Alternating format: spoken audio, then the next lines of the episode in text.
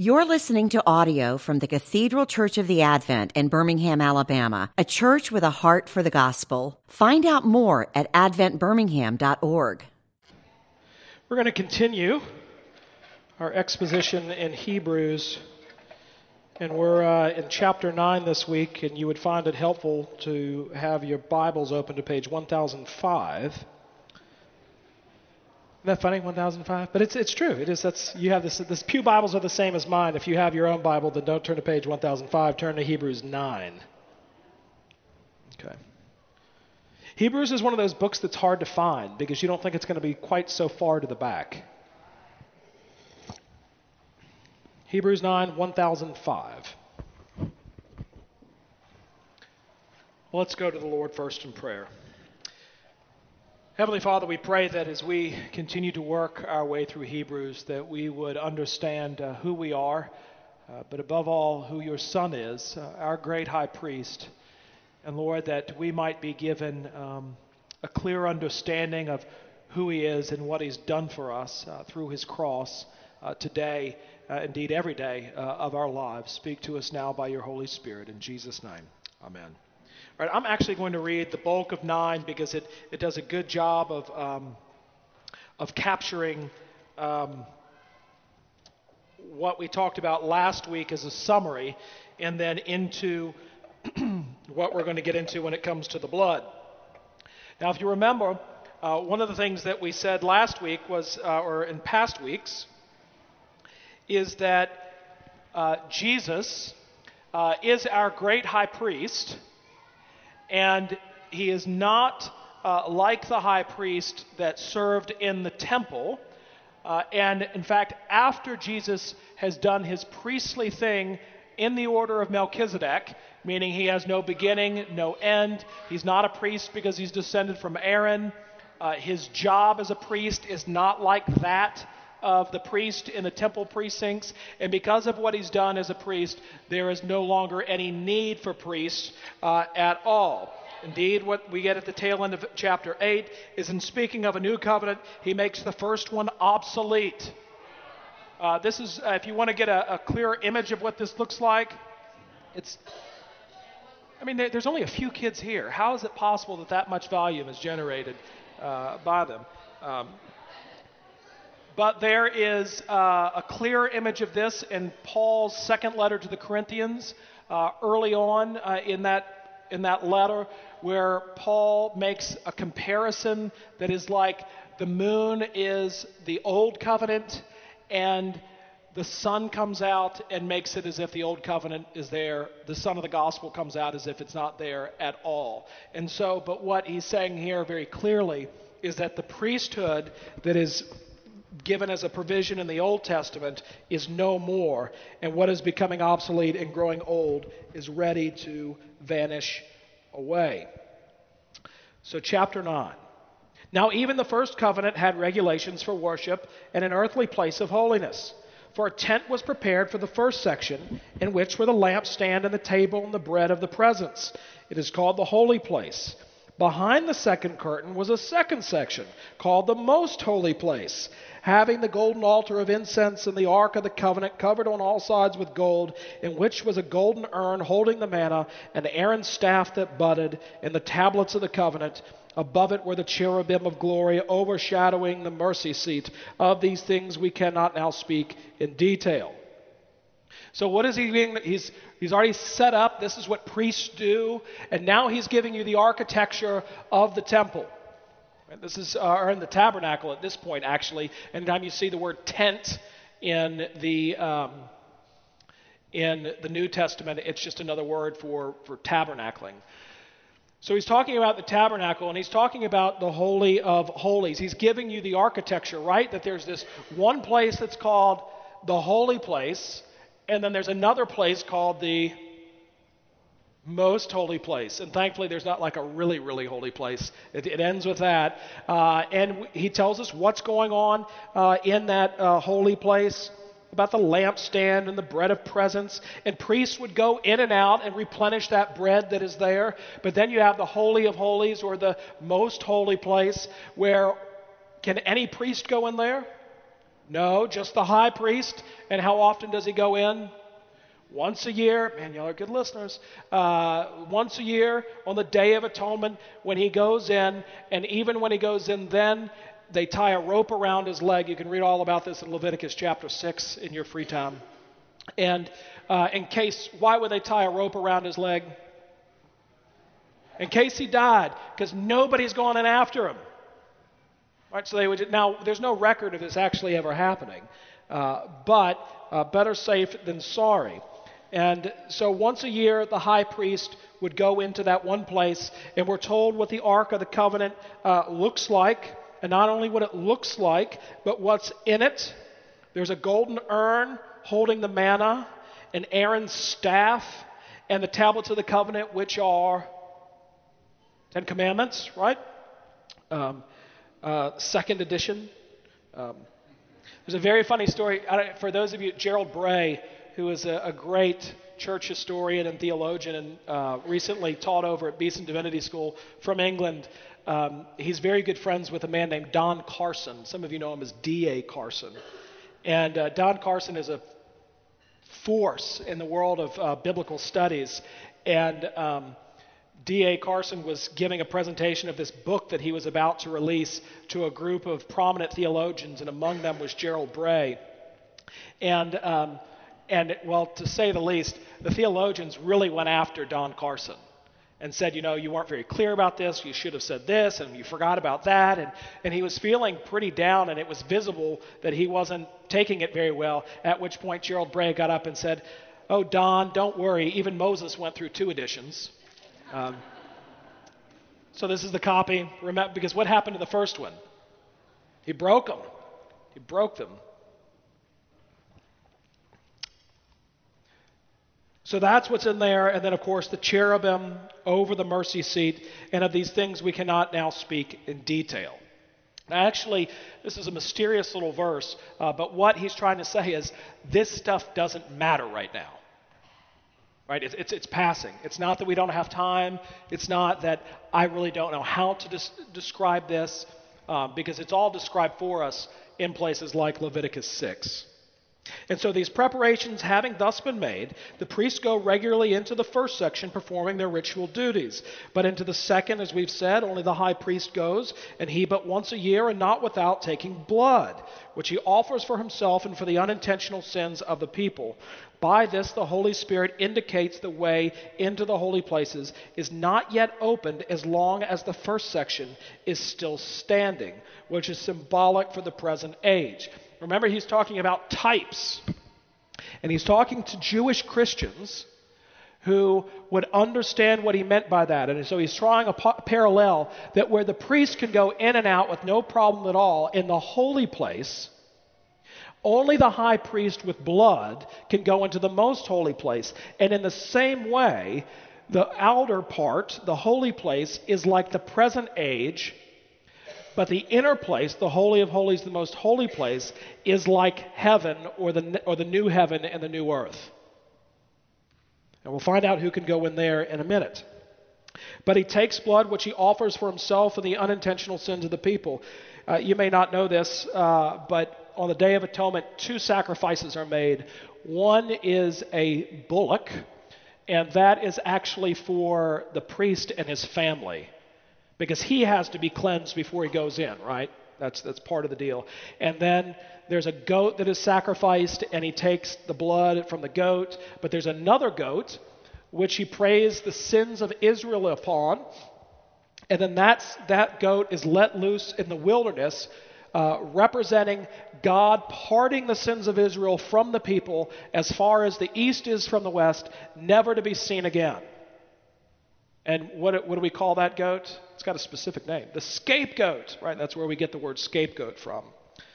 And so that's what he's up to that day on the Day of Atonement. According to this arrangement, gifts and sacrifices are offered that cannot perfect the conscience of the worshiper, but deal only with food and drink and various washings, regulations for the body imposed until the time of Reformation.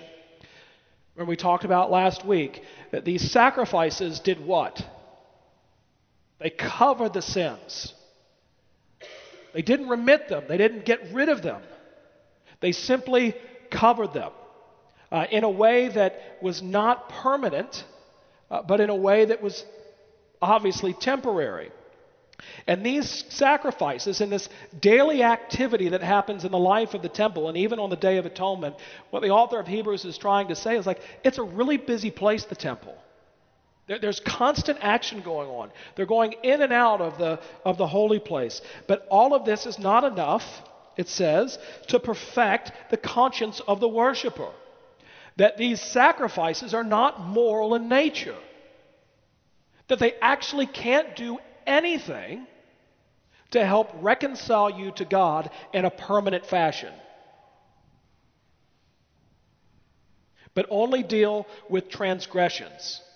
So you'll read in the Old Testament that there are certain things that will defile a person. If you touch a dead body, there are things that you have to do in order to become uh, pure again so that you can make your way into the temple courts. Uh, there are various stages of life that are deemed un- impure. Uh, if you do certain things, if you, all of these kinds of things um, are what uh, they would think are what makes someone impure and you need sacrifices to cover that. But of course, Jesus comes, comes along and says, What? It's not what a man does that defiles him, what he does outside of the body, like touching a dead person, uh, but what defiles a person? That which is from within inside that defiles the person. It's not about eating, it's not about touching dead bodies. Uh, it is actually about looking for a sacrifice that has the ability to reconcile us to God the Father because the chasm is simply too great. It's too great. It's not as if, even in the Christian life, well, Jesus does his part and I pick up where he leaves off. Some of us think that way. God, I know that you're a God of forgiveness and that you're going to forgive me my sins, but I feel the overwhelming sense that I have to do something on my end in order to get me to you. I pick up where the cross leaves off. But all you're doing is appropriating an Old Testament understanding of how one becomes right with God, which Hebrews tells us does not deal with the conscience of the worshiper. Because you see, if that's the perspective you have, you're always going to live your life in fear of whether you're actually in right standing with God, aren't you? Because how do you know that you've ever done enough? You don't. You don't, which is why the temple was a constant operation. I mean, I would just go ahead and get a condo right on the wall. That's what I would do. Uh, and you think about the people who were, who were traveling uh, from uh, near and far and really only came into town on the big days, that you had a lot to make up for, a long running list. But here's a good Bible word, verse 11 but. But when Christ appeared as a high priest of the good things that have come, then through the greater and more perfect tent, not made with hands, that is, not of this creation, he entered once for all unto the holy places, not by means of the blood of goats and calves, but by the means of his own blood, thus securing an eternal redemption. He doesn't go into the earthly temple after his resurrection, does he?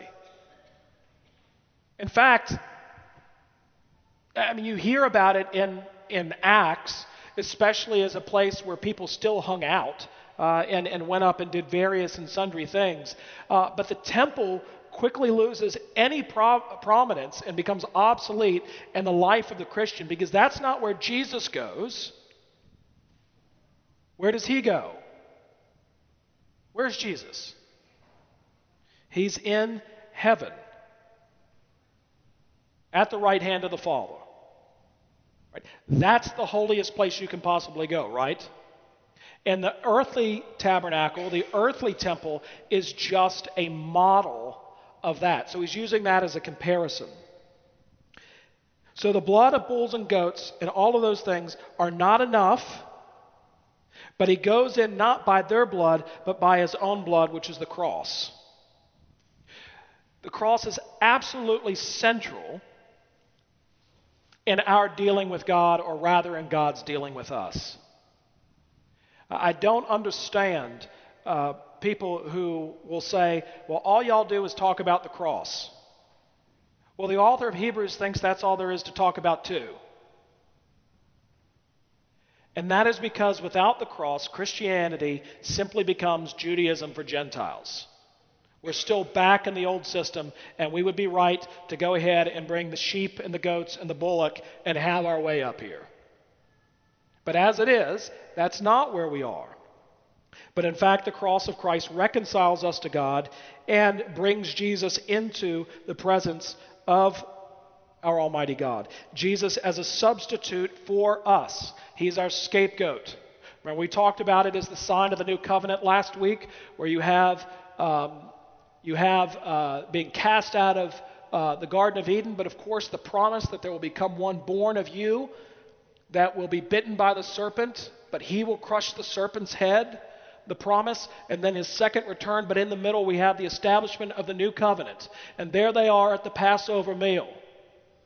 And in the original Passover meal, there was a lamb on the table, and that lamb was the lamb that was slaughtered in order to provide the blood for the, for the mantle of the door. And so as you're sitting there, you're eating the lamb that was the means by which you were delivered from the angel of death. But now, who are you eating with? The Lamb of God, who says, This is my flesh given for the world. He's the paschal lamb. And so the understanding of Jesus' death is absolutely central to Christianity. And that's not to say the resurrection is not important. That is of ultimate importance as well. But the whole weekend of Good Friday and Easter make Christianity what it is. It would not have been enough for Jesus to have died of pneumonia. And it wouldn't have been enough for Jesus to simply have died on the cross and laid dead in the tomb. They're, they're both of ultimate significance when it comes to the Christian faith, which is why the substitutionary death of Jesus Christ upon the cross and his resurrection are everything. Not just in a theoretical understanding of Christianity, but are the means by which we're made children of God and have a relationship with God. For if the blood of goats and bulls, verse 13, and the sprinkling of defiled persons with the ashes of a heifer sanctify for the purification of the flesh, how much more will the blood of Christ through the eternal Spirit, offered himself without blemish to God, purify our conscience from dead works to serve the living God? The freedom of the blood of Christ that we have as believers, where we can now enter into the holy place in the presence of Almighty God without a rope around our ankle. Why? Because our great high priest has gone on before us, and we can now stand in his presence because his blood is enough. That's why you're able to have this personal relationship with God that we talk about. It's not that, you know, God's changed his mind since the Old Testament. He's a really nice guy and he wants to be your buddy.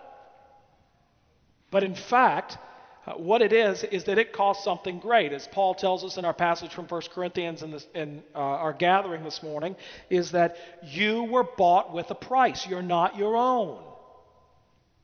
He's purchased you by the blood of his Son. Therefore, he is the mediator of a new covenant, so that those who are called may receive the promised eternal inheritance, since a death has occurred that redeems from them the transgressions committed under the first covenant. For where a will is involved, the death of the one who made it must be established. For a will takes effect only at death, since it is not in force as long as the one who made it is alive. Therefore, not even the first covenant was inaugurated without blood. Now, whose, whose will? We have a will and estate attorney in here.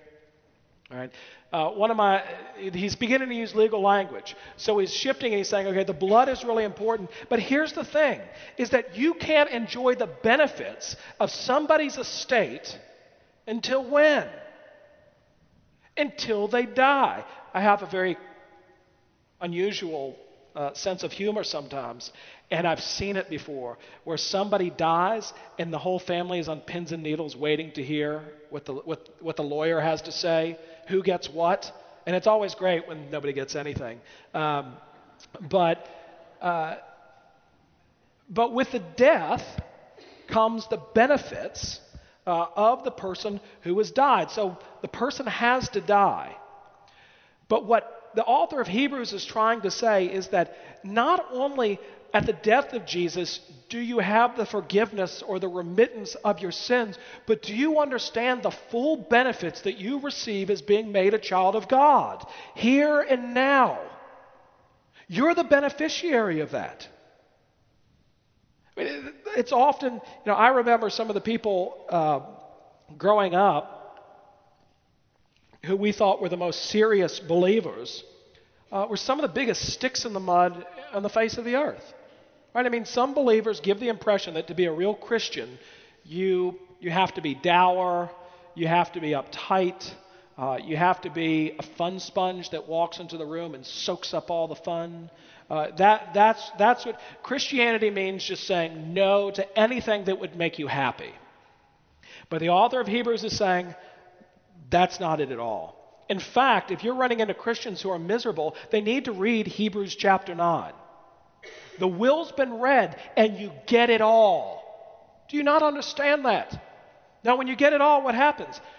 You take your around the world trip. Right? You, you, you, you, you live out, you take that which has been given to you, and you begin to live it out in a way that is rather gratuitous. I mean, even if you just, you know, I mean, you could take it and hoard it and put it in the ground, uh, as, the, um, as the servant did with the talent. But the author of Hebrews is saying, no, that you need to understand the joy and the life that comes at being a believer. That you were once in darkness, you were once in bondage, and now you've been set free.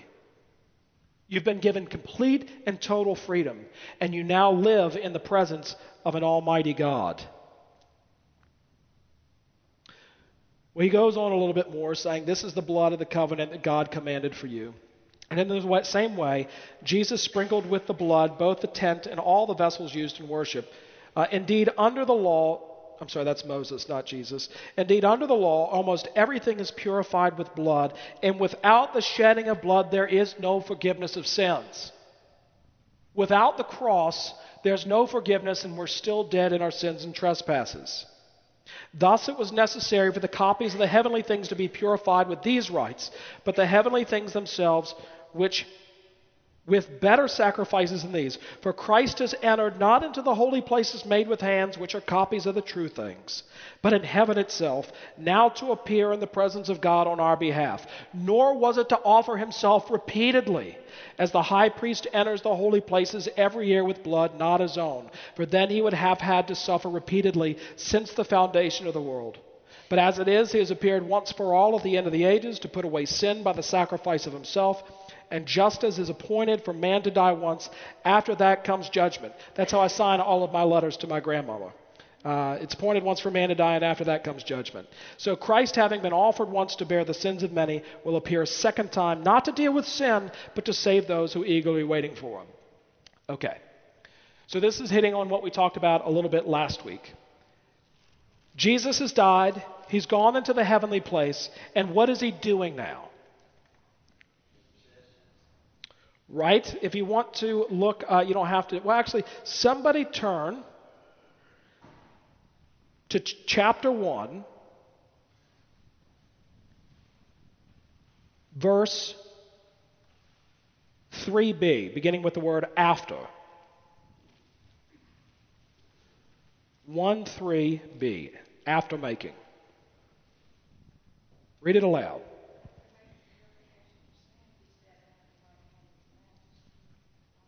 After making purification for sins, he sat down at the right hand of the majesty on high. What, did Jesus, what is Jesus doing? He's sitting around. It's kind of funny to think that, isn't it? But Hebrew says he's just sitting around. Why? There's nothing left to do except to wait to come back. It's finished, it's, it's complete. There's not this continual offering to God the Father as if he constantly has to be appeased by him. And in the same way, he's saying that here on earth, if you think that there's a sacrifice that you need to make to God in order to appease him, then you've got it backwards. Now, we're not going to the temple making sacrifices, but this is why at the time of the Reformation, the Reformer said, the Holy Communion is not a sacrifice to God. Because if it is, then we're undermining what Hebrews is telling us. If Jesus is not continually presenting a sacrifice, why would we do it here on earth? Are we saying that that once and for all death on the cross of Christ on Calvary, was it not once and for all? Does it have to be repeated over and over and over again? Of course not.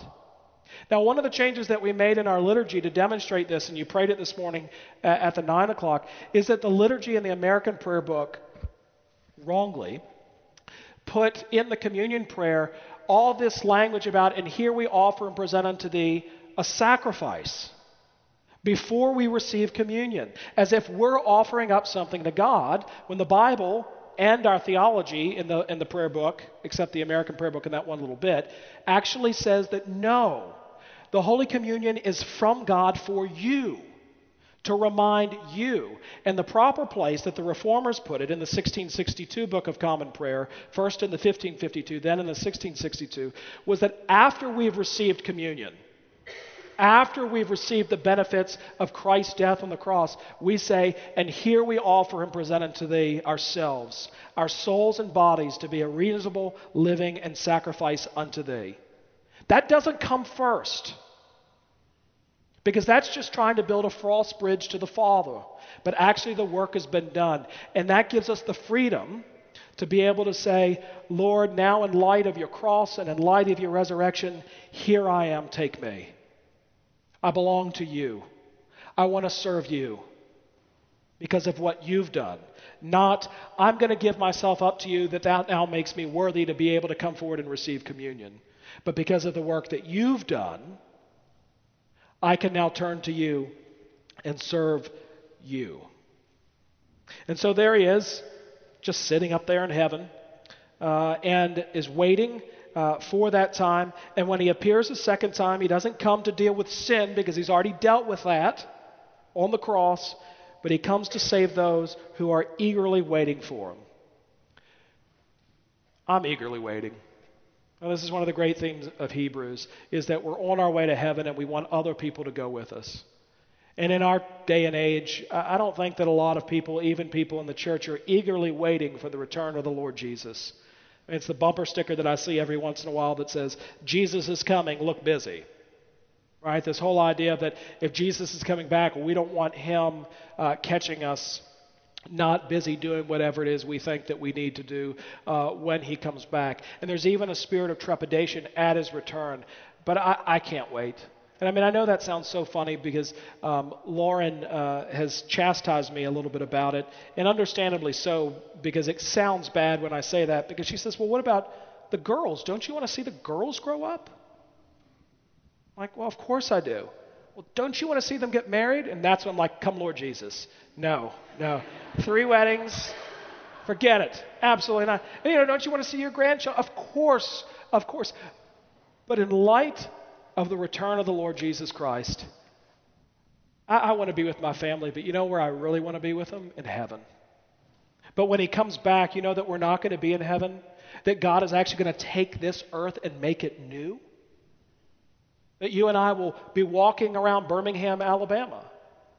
And that everything that was broken down and everything that was wrong is going to be made new and right.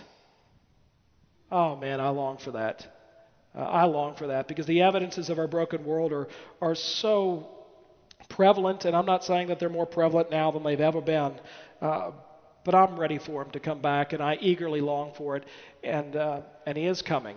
And so, the best thing that we can do is to preach Christ and Him crucified and introduce people to Him so that they can go to heaven with us, where we can then dwell with this great high priest, even Jesus Christ. Questions, comments, concerns?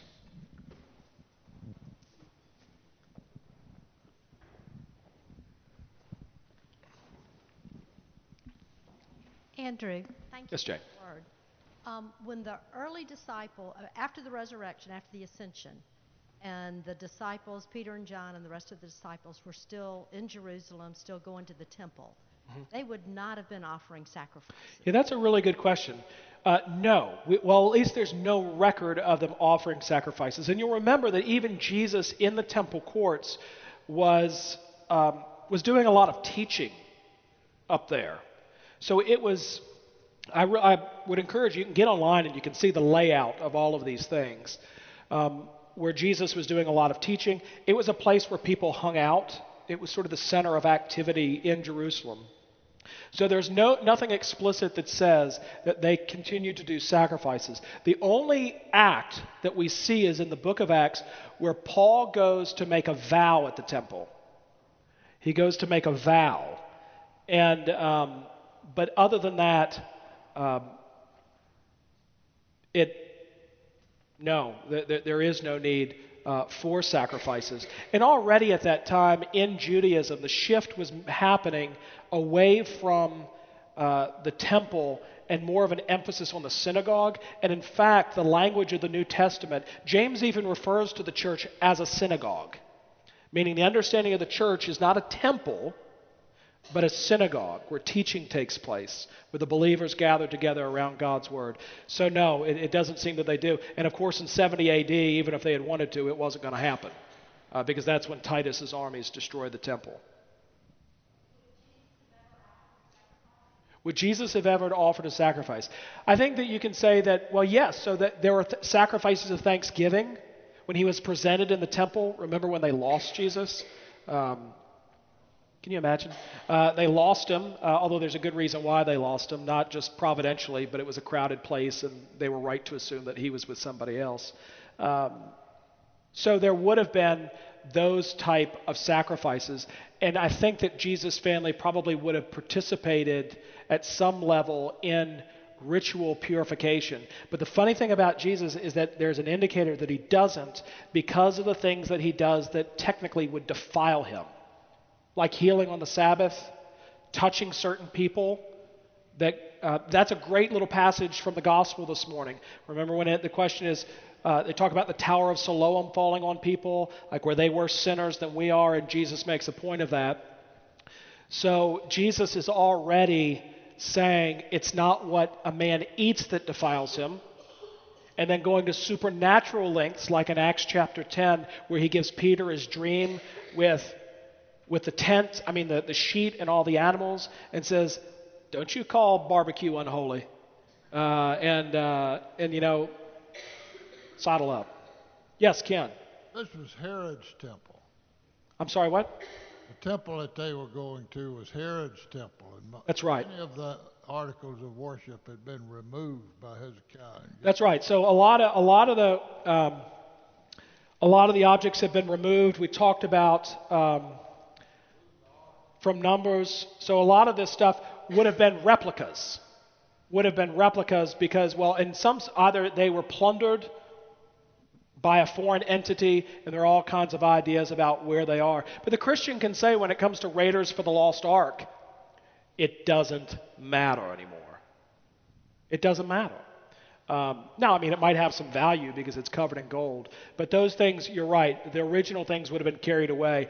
Um, although things like um, you can, there's a relief in Rome where you can see the plundering of the temple by Titus's armies, and they're carrying the giant menorah. And there's actually a big movement in Israel to rebuild the temple. And what they need for the temple. And so you can actually, if you're walking in the Jewish quarter, in glass outside is this huge menorah, which was built so that it could go into the new temple. And even to this day, uh, they're working on getting a red heifer uh, in order to, because you need the red heifer to purify the temple grounds. And genetically, they say they might have just found one, uh, but uh, all of this. But of course, what the author of Hebrews would say is you're wasting your time. Like, that's an awful lot of work. And all you have to do is call upon the name of the Lord Jesus Christ and you'll be saved. Don't worry about the red heifer. Worry about Good Friday and Easter Sunday. Go in peace to love and serve the Lord. You've been listening to audio from the Cathedral Church of the Advent. If you live in Birmingham or find yourself visiting, we hope you'll join us for one of our Sunday services. Find out more at adventbirmingham.org.